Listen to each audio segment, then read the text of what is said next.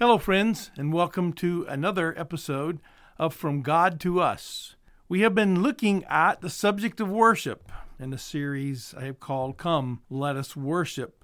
We've looked at various aspects of worship as definitions, some of the words, some of the themes of worship. And last week we looked at the idea of that we must worship God in spirit and in truth found in John chapter 4. Today we look at the subject of pursued by God. Back in Mississippi, when I was growing up, uh, my grandfather taught me to hunt. We mostly hunted for squirrels. As I grew a little older, I began to learn to deer hunt. And one of the methods for which people in the South hunt deer is the use of dogs. And the idea is that since deer are nocturnal creatures and are out most at night, they and during the day they go and hide deep in the woods and the thickets. And since we can't hunt them at night, people who own deer dogs will take them out and set them running through the underbrush to try to track down a deer and then push the deer out into an open field or an open area where hunters are standing certain distance apart waiting for the deer to come out and, and then they will shoot the deer as it runs out into the clearing. This is a method of hunting deer that I didn't particularly care for, although I went a few times to experience it.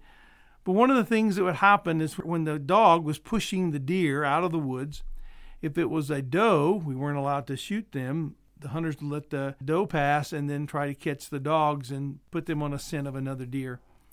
Or if it was a buck, then we would attempt to shoot him. If somehow the deer got by and the dogs kept running, they weren't caught, then the dogs would continue to pursue this deer. Uh, they would run and they would run and they would pursue this deer with all their all their might. That's what they were trained to do. And until they were stopped or until the deer was shot, these dogs would pursue with all of their being, chasing this deer until either the deer was caught or they just totally ran out of gas. This is what they were trained for to pursue the deer. Well, today I want to let you know, friends, that God is on a pursuit. God is on a hunt, if you will. He is pursuing people. He is pursuing those who would come and worship him. In our text from last time, we looked at John chapter 4, where Jesus was talking to the woman at the well. Many of you are familiar with this passage. And we read these words from John chapter 4. Jesus declared, speaking to the, the Samaritan woman, Believe me, woman, a time is coming when we will worship the Father, neither on this mountain nor in Jerusalem. You Samaritans worship what you do not know. We worship what we know, for salvation is of the Jews. Yet a time is coming, and has now come, when the true worshippers will worship the Father in spirit and in truth, for they are the kind of worshippers the Father seeks. God is spirit, and his worshippers must worship him in spirit and in truth. Now, we looked at this whole concept last time of what it means to worship in spirit and in truth, but there's a phrase in here, part of verse 23, that is very significant. For it says, For they, that is those who worship God in spirit and in truth, are the kind of worshipers the Father seeks. Now, that's present tense in the original, means he is continually seeking people who will worship him in spirit and in truth. You see, God is on a pursuit for mankind. Throughout the Bible, the Bible tells the story uh, who God is and helps us understand what He is like and His characteristics, but it also tells the story or the account of God's pursuit of His created beings, mankind. After He created Adam and Eve and placed them in the garden and told them they could do pretty much anything they want, tend his garden, multiply, but don't eat of the one tree. Of course, many of you know the story. Eve was tempted, she ate, gave it to Adam, he ate, and suddenly mankind became a sinful creature. But after they sinned, I want to show you look at the text in Genesis chapter 3 where God responds to what happens to the man and the woman in Genesis chapter 3, verse 8, it says, Then the man and his wife heard the sound of the Lord God as he was walking in the garden in the cool of the day. They hid from the Lord God among the trees in the garden. But the Lord called to the man, Where are you? He answered, I heard you in the garden. I was afraid because I was naked, so I hid. And he said, Who told you that you were naked? Have you eaten from the tree I commanded you not to eat from? The man said, The woman, you put her with me. She gave me the fruit of the tree, and I ate. Then the Lord said to the woman, What is this that you have done? The woman said, The serpent deceived me, and I ate. The next few verses record God's discipline or his judgment on, on the people and upon Satan, upon the serpent, because they disobeyed God. But the interesting thing is that God knew what happened. When he asked Adam, Where are you? wasn't that God was unaware. He wanted Adam to respond. He was pursuing Adam and pursuing Eve, even though they had rebelled against him. Though he brings discipline upon them, God still makes a way for Adam and Eve to have fellowship with him. Verse 21 The Lord God made garments of skin for Adam and his wife, and he clothed them. And the Lord God said, The man is now become like one of us, knowing good and evil. Notice here, if you remember the story, Adam and Eve, when they, they sinned, they went and got fig leaves to cover themselves. So when they suddenly realized they were naked and that this was a problem for them, they found fig leaves. But God said, That's not appropriate. And He, he makes garments of animals, which means God had to take the life of the animal, make the skins, and give it to Adam and Eve. He provided a sacrifice so that they would still be able to come to Him. And we'll talk more about that sacrifice. So God is pursuing those creatures, even the ones who have rebelled against Him. As we go through the scriptures and through the early parts of the Genesis, we find that mankind continues to be sinful. There's the story of Cain and Abel, the first murder. Mankind becomes sinful. The story of Noah, where all mankind is evil, and God takes away these evil people, but starts over with a with a man who is righteous, and him and his family allows him to begin again. Of course, mankind continues down this path of sinfulness, constantly rebelling and rejecting God. God decides that He's going to create a nation that will represent him. Since God has allowed mankind to pretty much live the way they wanted, invited them to come and to know him and to worship him, yet mankind turned away. So God decides to create a nation out of a man called Abram, later known as Abraham. And then from this man, he will bring a blessing to all people. In Genesis chapter 12, it says, The Lord said to Abram, Leave your country, your people, and your father's household and go to the land that I will show you. I will make you into a great nation, and I will bless you, and I will make your name great, and you will be a blessing. I will bless those who bless you, and whoever curses you, I will curse, and all the peoples of the earth will be blessed through you.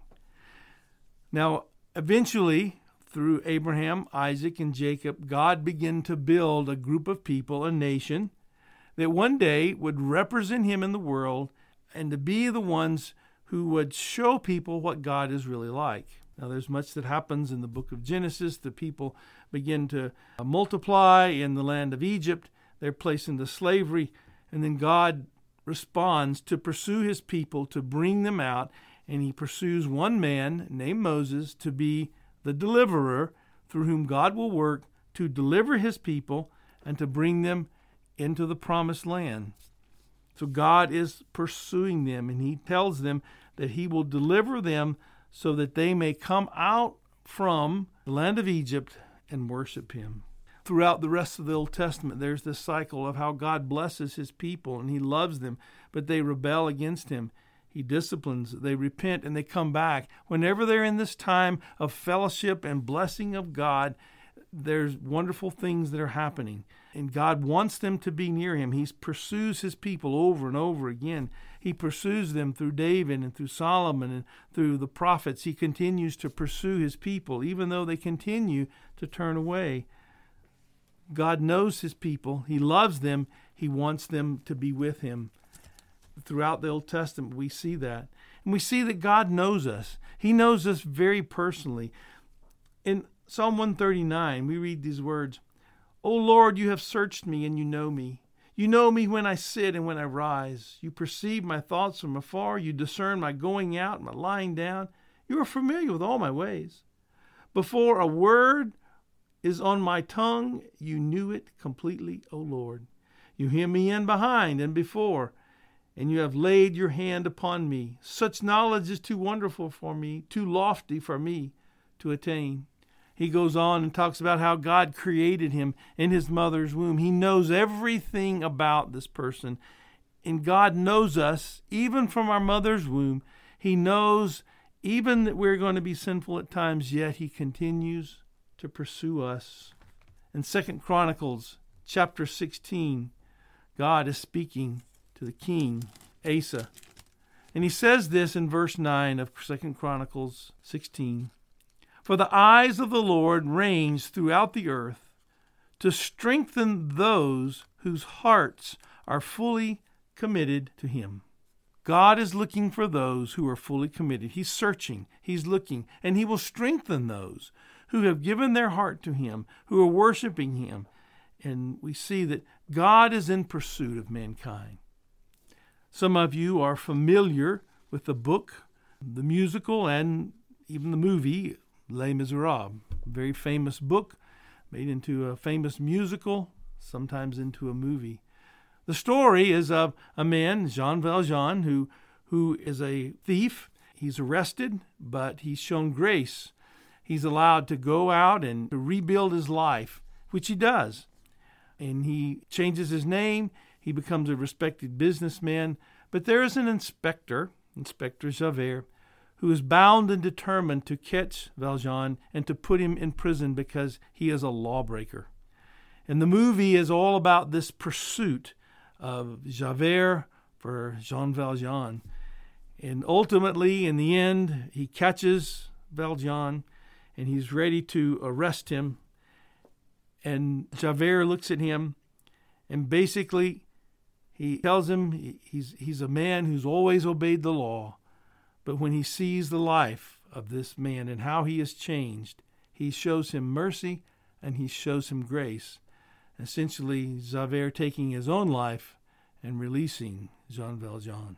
Well, it's a beautiful story of mercy and grace, and it's much the same of what God has done to us. He hasn't pursued us to put us in prison, but He pursues us so that He can show us grace and mercy and make us His very own. God is pursuing us. He's pursuing people. Though we have sinned and rebelled against Him, God is pursuing a people for Himself. We see this pursuit throughout the New Testament. When Jesus came into the world, this was a, a wonderful picture of God coming down to man. He's pursued man throughout history, through his prophets and through different people. But now he comes in person in the body of the Lord Jesus Christ, who was completely God and completely man. He comes to earth and walks among mankind in order to pursue them.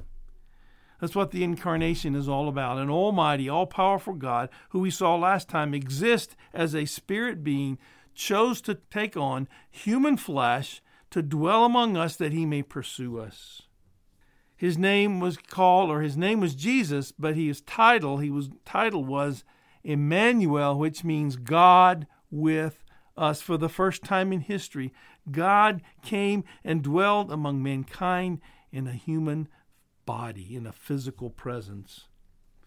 God has pursued us. Jesus pursued disciples. He pursued people. He spoke to the multitudes. Multitudes. He pursued individuals and he came to save. Luke 19:10 Jesus said for the son of man came to seek and to save that which was lost. Most of us are familiar with John 3:16 where Jesus says for God so loved the world all people that he gave his only begotten son his one and only son and that means he gave him to to give his life that whoever believes in him should not perish but have everlasting life, eternal life. He goes on to say, For God did not send his Son into the world to condemn the world, but that the world through him might be saved. Jesus didn't come to condemn. We've already done that ourselves through our own sinfulness, but Jesus came not to condemn us, but to save us. Jesus also says in John chapter 12, verse 32, that if the Son of Man is lifted up, he will draw all men, all people to himself. If he is lifted up, number one, if he's lifted up on that cross to where he dies to pay for the sin of mankind, that ultimately he will draw men unto himself. You see, Jesus came to pursue and to seek and to save all that was lost. Jesus gave his life for us, and he sent his Holy Spirit down to the earth to convict us so that we might know the way to God. In John chapter 16, we read these words Jesus talking about the Holy Spirit. Now I'm going to him who sent me, yet none of you ask me, Where are you going? Because I have said these things, you are filled with grief. But I tell you the truth, it is for your good that I'm going away. Unless I go away, the counselor will not come to you, but I will go and send him to you. When he comes, he will convict the world of guilt in regard to sin, and righteousness, and judgment. In regard to sin, because men do not believe in me. In regard to righteousness, because I'm going to the Father, where you can see me no longer. In regard to judgment, because the prince of this world now stands condemned. See, Jesus is still pursuing us. Though he came, he died for our sins, he rose again and ascended into heaven, he has sent his Holy Spirit, and God is still pursuing mankind through Jesus, through the gospel, through the Holy Spirit. This is a marvelous understanding of how much God loves us and wants us to be with him. And God calls us to worship him. Now, some, as we have said earlier, may think that this is some type of arrogant thing, but God, God doesn't need us. God doesn't need our worship in order to be fulfilled. God is not on an ego trip. God is not insecure being who, who needs us to fall at his feet and worship. He's not arrogant. It's just who he is. He is God manifested to us. Jesus is God manifested to us in the flesh he comes to us and calls us to worship. Worship, again, is showing the worthiness of God, and God truly is the only one who is worthy of our worship. That which truly is deserving of worship must be worshiped, and God is the really the only one. So God, God does this and He draws us to us because He wants to make us complete. We saw earlier in one of our episodes that we have been created to worship, and mankind is going to worship something. Every one of you will worship someone or something sometime in your life, even if it is yourself. But God loves us so much, He wants us to draw near to Him. He wants to save us and redeem us, and He wants to know us. Paul understood this, and he found in Philippians chapter 3, where Paul says this what is more, I consider everything a loss compared to the surpassing greatness of knowledge of the knowledge of Christ my Lord, for whose sake I have lost all things. I consider them rubbish, that I may gain Christ and be found in him, not having the righteousness of my own that comes from the law, but that which is through faith in Christ, the righteousness that comes from God and is by faith.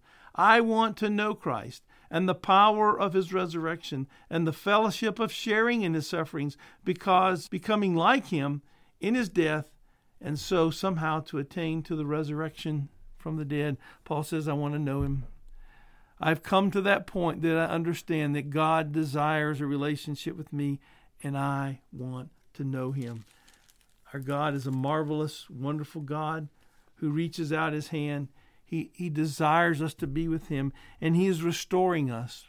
When Adam and Eve fell and plunged mankind into sin, God has been pursuing us and providing a way to restore everything that has been taken away from us through sin.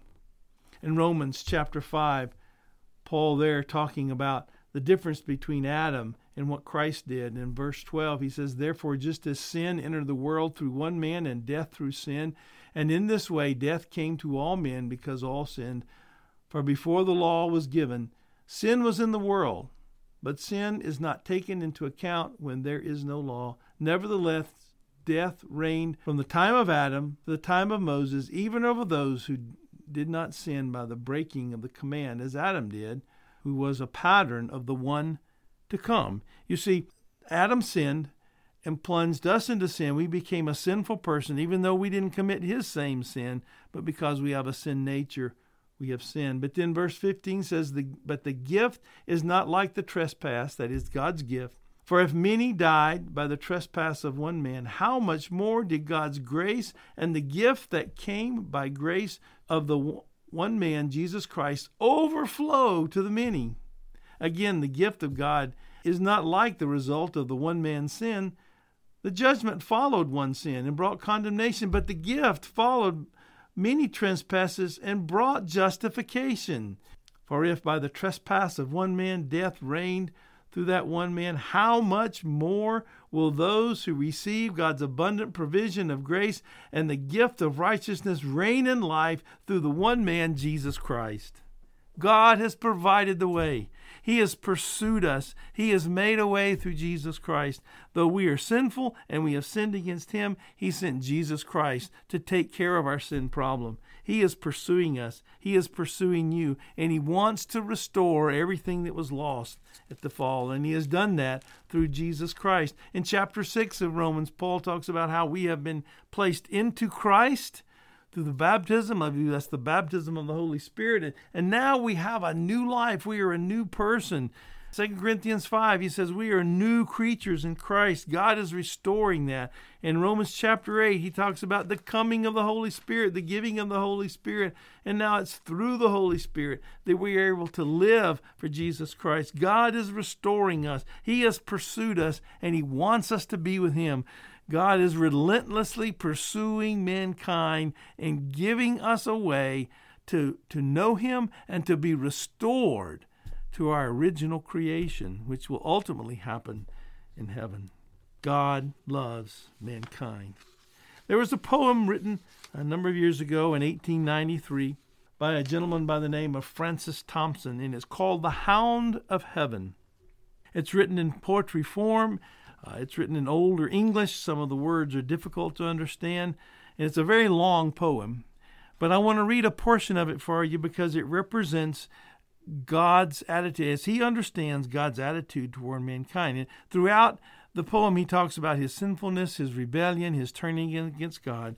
But then in this part of the last part of the poem, it's as if God is speaking to him. Strange, piteous, futile thing, Wherefore should any set thee love apart? Seeing none, but I make much of naught, and human love needs human meriting. How hast thou merited? Of all man's clothes clay the dingiest clot? Alack, thou knowest not. How little worthy of any love thou art. Whom wilt thou find to love ignoble thee? Save me, save only me. All which I took from thee, I did but take, not for thy harms, but just as thou might seek it in my arms. All which thy child's mistake, Francis, as lost, I have stored for thee at home. Rise, clasp my hand, and come. I know the wording is a little strange for us these days, but he's basically saying, Look at all you've done. Who would love you? Who would love you? We earn human love. We get human love. We love those who love us. But he says, Who would love you with all that you've done? You're so unworthy of my love. Who will love you except for me? I am the one, God says. And I reach down to you, and all he says, reach out your hand and clasp mine. It's a beautiful poem if you can understand the Old English that this man has run from God. And now God says, I still love you. I still want you. Here's my hand. Reach out and take it and I will save you. And that comes through our faith in the Lord Jesus Christ when we come to him and receive him. First Peter, Peter writing there says, Humble yourselves, therefore, under God's mighty hand, that he may lift you up in the due time. Cast all your anxiety on him because he cares for you. Yes, we have to come to God and humble ourselves and say, God, I don't deserve it, but because of your grace, I will accept it. And it says, and he will lift you up in due time. Cast all your anxiety on him. He truly cares for you. John 5:24 Jesus said this, I tell you the truth, whoever hears my word and believes him who sent me has eternal life and will not be condemned. He has crossed over from death to life. How do we receive this great gift of God? It's by faith by trusting in Jesus Christ, by believing what He did for you. That's how we reach out and grasp the hand of God that's extended to us. All we do is reach out and grasp it by faith. And when we do, we are placed in a position to be one of God's worshipers, one of those who truly can worship Him in spirit and in truth. I hope you know the Lord Jesus Christ today. I hope you have placed your faith and trust in Him. I hope you know, if you haven't, that God is pursuing you. He wants you, He loves you, and all you have to do is reach out and take Him by the hand, and He will save you. Let's pray. Oh Lord, we are so undeserving of your grace and your mercy, but you have extended it toward us and you ex- continue to extend it toward us. You have pursued us to the nth degree, and you're not like the dog who runs out of gas. You continue to pursue us until our last breath. And we thank you for that. For those of us that know you as Savior and have received that gift, we are grateful. And I pray for those who never have done so, who have never reached up and said, Yes, Lord, you are good. I receive the salvation that you have offered. And I pray that those who are listening to this that may have never done so will do so right now and trust you as their Savior. And I pray in Jesus' precious and holy name. Amen.